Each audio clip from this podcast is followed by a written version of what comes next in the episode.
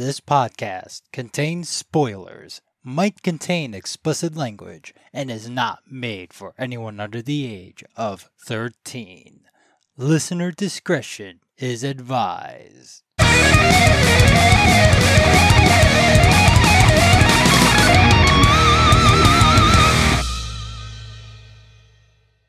Hey, how's it going, everybody? Welcome back to a very special episode of John vs. Film, where we are going to be taking a look at the King of the Monsters debut film in celebration of his anniversary. It is Gojira, also known as Godzilla here in America. It came out on November 3rd, 1954, was directed and co-written by Ishiro Honda, with the other writing credit, uh, credit given to Takeo, I'm sorry, Takeo Murata, and novel was written by Shigeru Kayama, and story is also credited to, you know, uh, Tomoyuki Tanaka and Eiji Tsuburaya. The movie stars Akira Takarada, Momoko Kochi, and Akihiko Murata as our three main leads, and of course the very famous Taka, Takashi Shimura from a bunch of Akira Kurosawa films, most notably Seven Samurai and Ikiru. And yeah, this is not going to be a typical John versus film because I uh, I didn't take notes while, while I was watching the movie last night. And for the record, I've seen this movie like countless times at this point. Like I I've lost count how many times I've actually watched this movie, but it's a it's a lot. And I think part of the reason I didn't take notes is so for those of you who do not know with John versus film, I give I talk about five things I like and five things I dislike, but for this movie, I I don't think I can do that. The the five dislikes because I am too biased when it comes to this film. I will be flat out honest when it comes to that. I am just way too biased because this is my favorite movie of all time. Not just favorite Godzilla movie. Like this is legitimately my favorite movie of all time. Uh, doesn't mean it's the best, but again, it's it's, it's my personal favorite. So, and not, Godzilla as a franchise holds a lot of deep, you know, like there's a lot about Godzilla franchise that's just like I have a personal attachment to. Uh, I'll get more to it and then where I'm going to just gush about Godzilla as a franchise. But before we do that, we're going to gush about Godzilla as a film. And uh, do I even need to go with an, over, you know, kind of a summary? I didn't even wrote one out, so it would be all improv. But for those of you who do not know about the original Godzilla, go away. Seriously, get out of here and watch the movie. It's on YouTube for free. It's on HBO uh, Max, I think. It's on Criterion. You can buy it on Blu-ray. Just, just to click off of this video and watch the original movie before you listen. Like seriously, uh, this movie, even if you're not a kaiju fan, you should just go watch this movie. It, it's like a genuinely good movie. But with that said, I'll give. I guess I'll give a brief summary. Um, shenanigans happen on the Pacific Ocean Fishing boats are disappearing, and it turns out to be a giant monster named Godzilla, who then rampages over, you know, Japan and specifically Tokyo of all places, and especially likes to eat trains. So, Japan has to find a way to stop Godzilla before, well, Godzilla destroys all of Japan. So, yeah, you know, that that's kind of a summary right there, kind of, maybe, I don't know. Again, this is very off the cuff. I didn't write anything down. I should have, but uh, I, I'm not sure if I'm going to give like any. Like, I'm not going to do five, 10 things I like or five things I like. I'm just going to gush about the movie, to be honest. I don't really care about sticking my format because this movie is great. I It's my.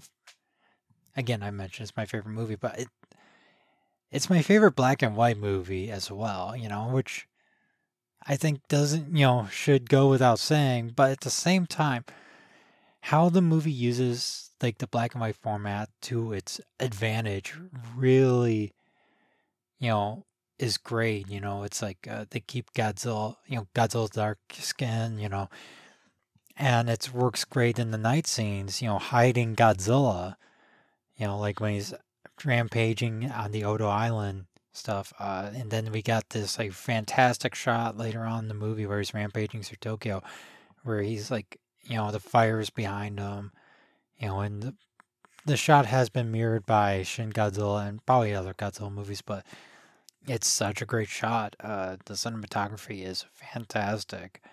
Uh, this is definitely, you know, like just a masterpiece of a film. It's, um,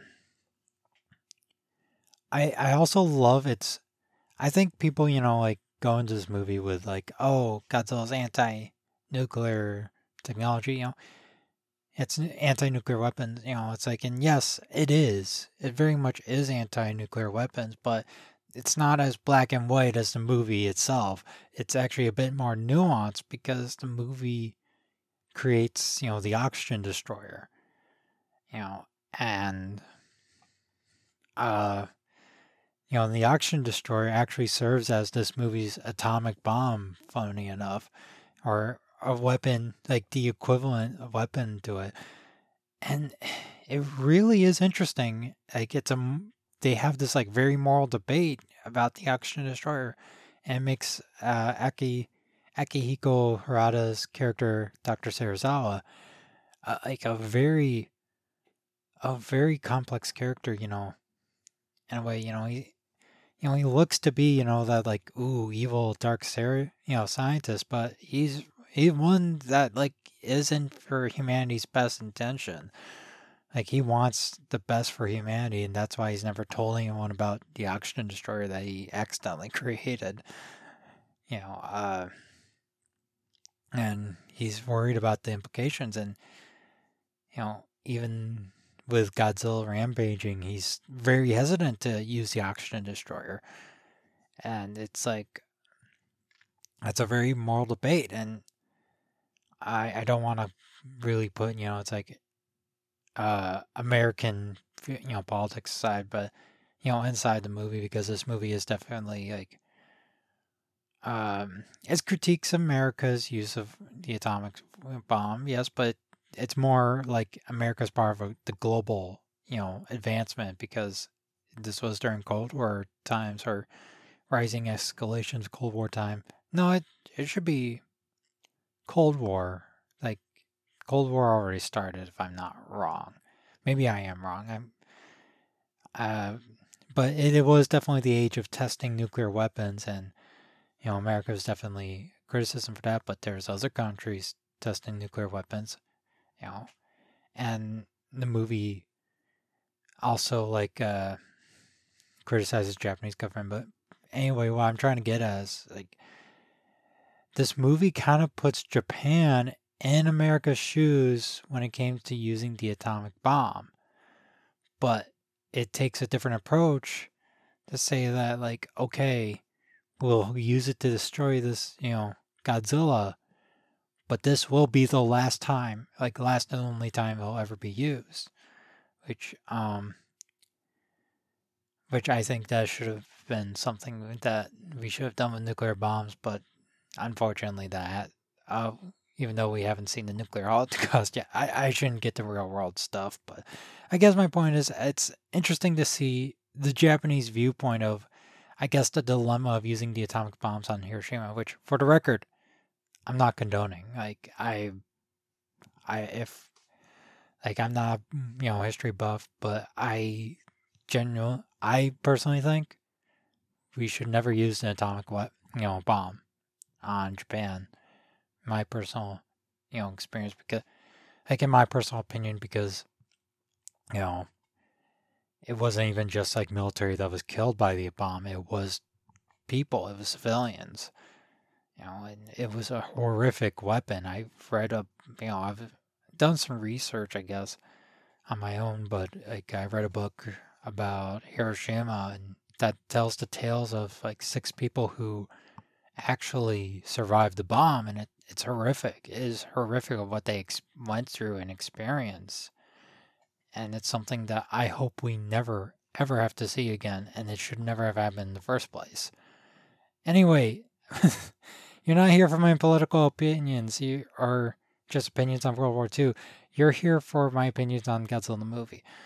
Uh, but it's it's very hard to separate the two because this movie is very political. It it talks about political discourse with the Japanese government and the political discourse of using weapons like the atomic bombs. You know, so to not to try to avoid politics for the original Godzilla is very disingenuous. Like, you know, even though yeah, I'm sorry, I apologize. I'm talking about real world politics, but at the same time, it would be so disingenuous for me to ignore those politics in a movie that is so heavily political. It is very political about it. And again, I might be even wrong with like the assumption that you know the debate with the oxygen destroyers, like putting Japan in America's shoes. I could be very wrong with that.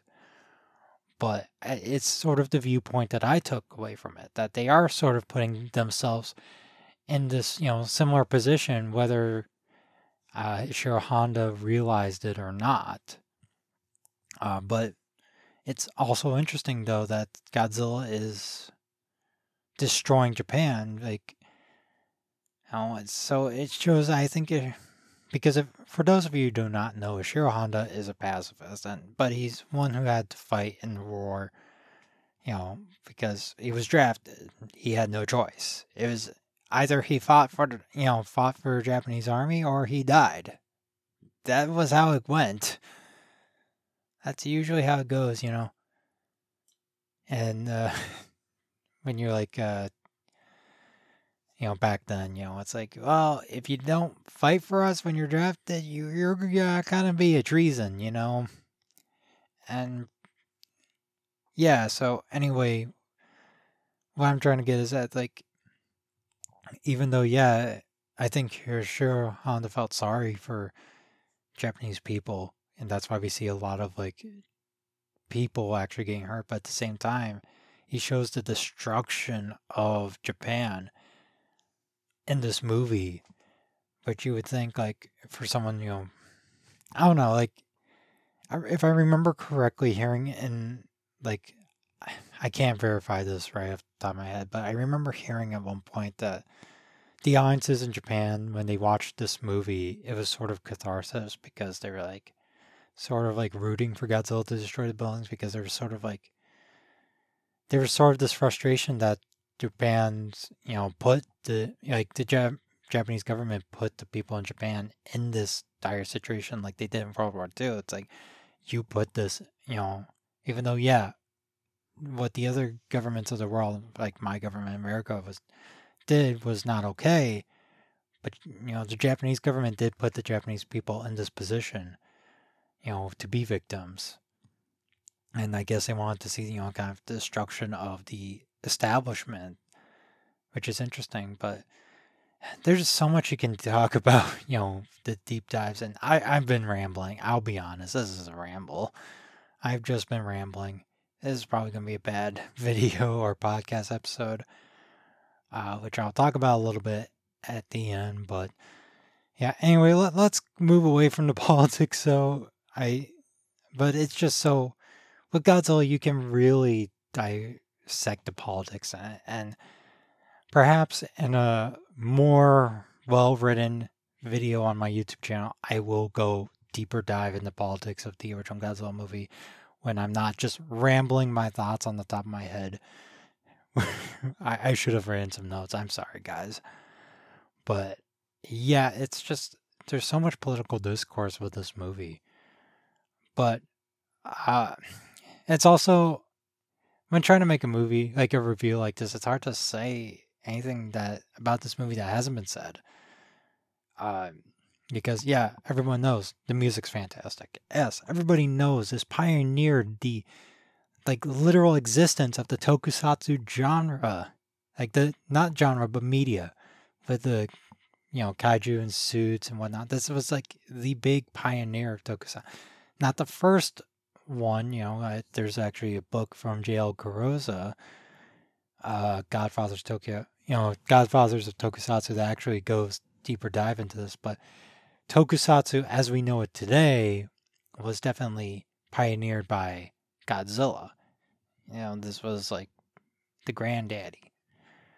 And there's just so much phenomenal, like, blah, phenomenal about this movie. It's fantastic.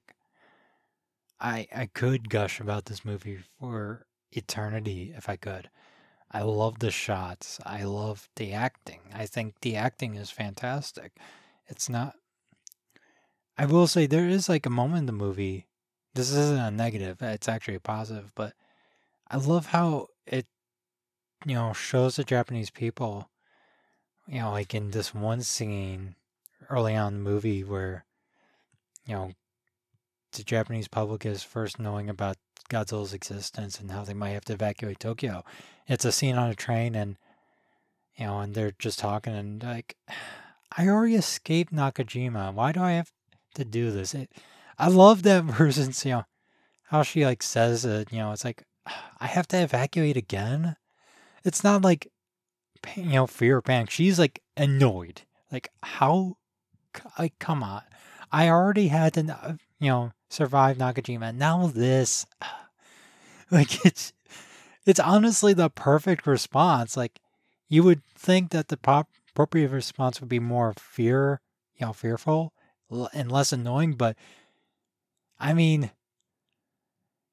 when you're tired of it, when you're tired of something, even if it's a bad thing, you're not you're less fearful of something you're tired of. You're just more annoyed. I don't know. I guess that's a little humor in this movie. Uh, but I, again, you know, something that I uh, want to give this movie credit for is that it really took, you know, the giant monster aspect very seriously. Like, if you look at other movies, you know, from the 50s, 40s, and 30s, like King Kong, Giant Monster from 20,000 Leagues Under the Sea, uh, and whatnot, they were sort of like, they were like, you know, just action flicks, like adventure flicks, I would say. You know, there was, there was sort of like a, I, not as, like, I don't know how the best way to describe it. It's like they didn't take it too seriously. Like there was always like sort of a fun aspect to it, and there is a fun factor to Godzilla, but this movie is like so thematically rich. You know, like compared to the other ones, like I mean, of course, King Kong, the original King Kong is a classic by no means, but you can't really like you look at that movie and it's like yes, it's a very great adventure film and maybe it has some things to say, but its objective is not to really say a message, it's to create a fun adventure film. Whereas Godzilla, it has a message. It blatantly has a message. You know, first, it is everything in this movie is all about that message, and especially the monster. And it's, you know, again, this thematic richness to it that makes it like so much more surface level like it's much more than just a giant monster movie. It's a giant monster movie that has something to say and something that has aged so well and a timeless classic in its own right because it's a modern fairy tale when you think about it because it has a message godzilla is treated as like a fair you know mystical creature that's punishing humanity for its hubris you know but again it's deeply involved with the politics, like the political aspects of nuclear technology, and of course, with how the government reacts to something like Godzilla. And it's something that you didn't see back then. Like, even though Giant Monster from 20,000 Leagues Under the Sea, the reason I'm able to say the full title is because I have it right in front of me. It's, uh, like, even though they mention like nuclear weapons, it, they use it as sort of like a plot. You know, it's like it's not used as for thematic richness, but it's used more so just as like for the plot, like you know, as a way to explain why this creature is rampaging in New York City. Uh, you know, and you, so you know, again, it's just like they're focused on creating a fun monster flick before creating something else. But this move, you know, with Ishiro Honda and Eiji Tsuburaya, they didn't want to just make, you know, and also Tomoyuki Tomoyuki Tanaka, they didn't want to just make a giant monster movie. They didn't want to just be in the sea of all the other ones. They wanted to make something that said something. Like that said a message that had you know that took itself seriously. That made it to like this is a warning. And even the like the heroic sacrifice at the end. Like the ending, it's not triumphant. It's like yeah, it's not yes, humanity has won the day. It's very bittersweet. It's like yes, we were able to defeat this Godzilla. But what's but what are we going to do to stop to prevent another Godzilla from happening? A, AKA, if we continue our, you know, this use of nuclear bombs, we're going to destroy ourselves. That's pretty much the movie's message at the end. You know, and it's very somber. It's very bittersweet. You know, like, yes, Godzilla was defeated, but what's to stop another one from popping up? You didn't get that in movies like King Kong, where, yes, even though like even though King Kong is somewhat bittersweet, but it ends with you know beauty killed the beast, it's still seen as a triumphant moment in in a way. You know, because the damsel in distress was saved, and the be the giant monster from Twenty Thousand Leagues Under the Sea. Um, yeah, which I hope I'm actually getting the right movie. That would be so bad if I was you know, saying the wrong movie title. Idol, uh, 20,000, let see. Oh, shit. I said the wrong movie. 20,000 Fat. No, hang on. It's the giant beast from 20,000. Beast.